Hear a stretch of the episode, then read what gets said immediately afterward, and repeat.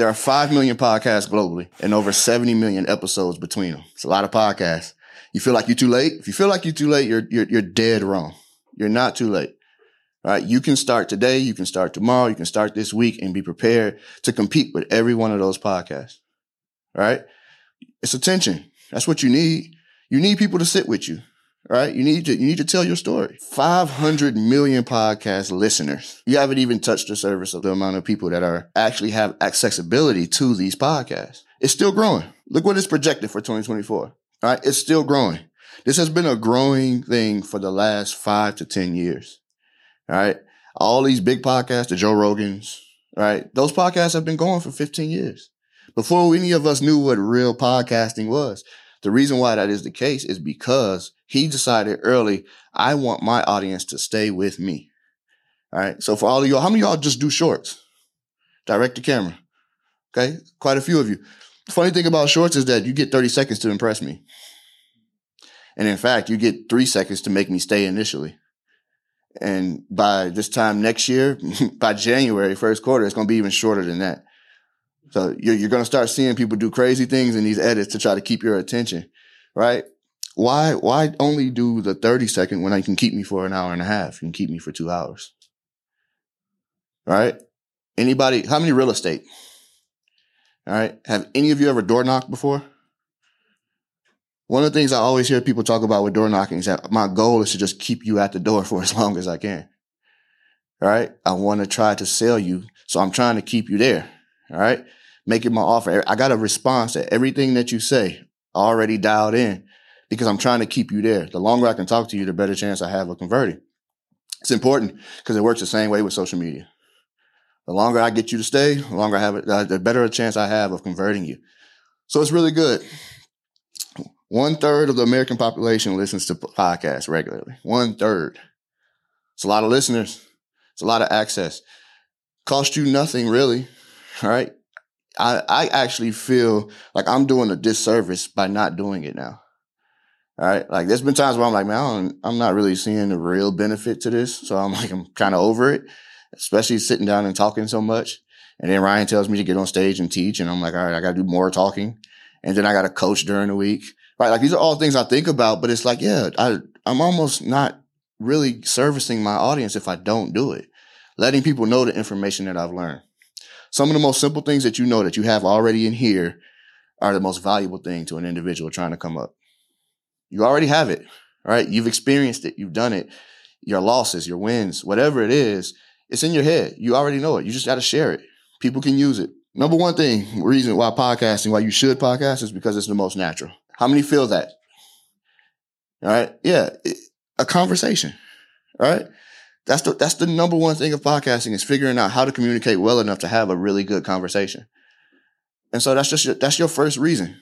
It should be your, your reason for, to do it all anyway.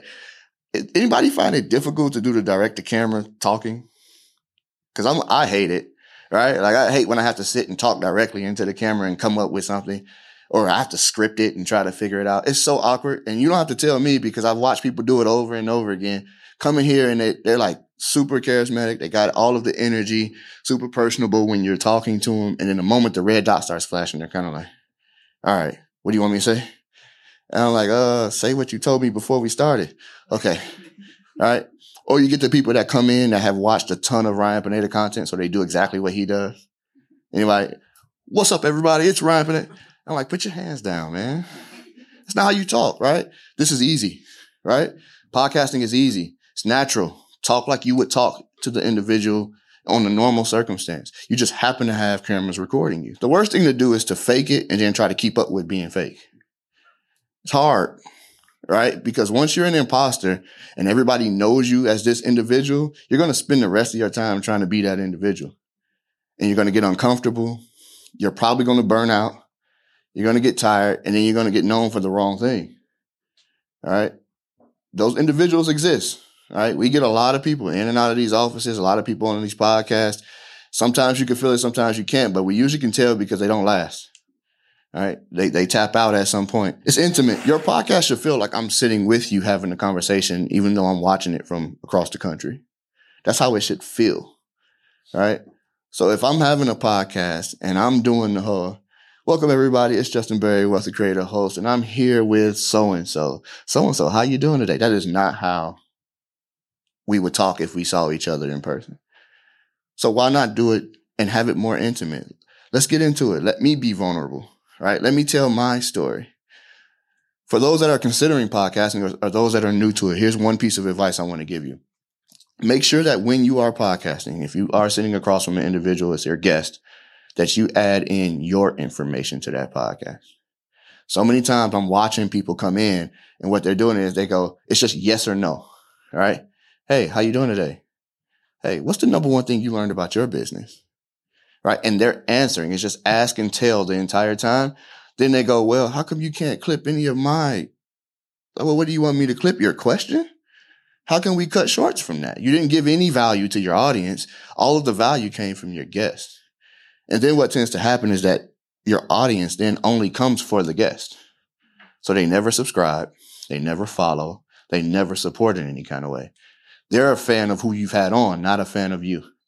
So keep that in mind when you're being intimate. Be sure to add in your elements of the conversation. Even today, there's going to be some people that's like, Hey, let's, let's make a piece of content. Let's go out here. Let's film. Do not walk out there with those individuals and make them talk the entire time and you add in just your answer tell a story, add to that element, right? You want you want it to be a real collaboration between you two, between you two. I'm sorry. It's diverse, right? So looking back, how many saw the Ryan Pineda show before it was the Wealthy Way? Anybody?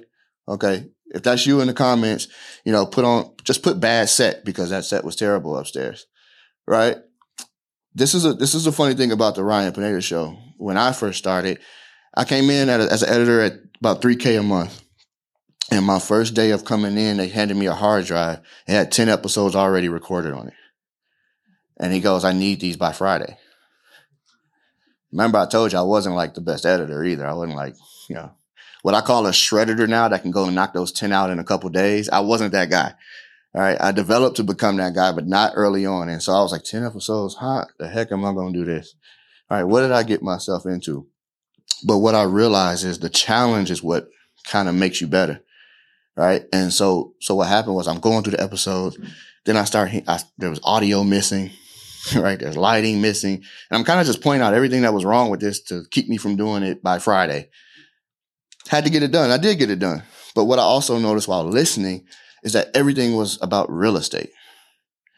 So every conversation was kind of saying the same thing, right? Like, how much money did you make this year? What's your strategy behind what you're doing?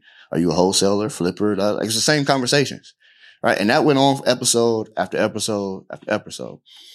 And then one day, Derek Carr walks in, NFL quarterback with the Saints right now. He comes in and he's doing a podcast. And I'm like, oh, okay, this is different. This is going to be cool. They need something different, right? His audience should, should want something different.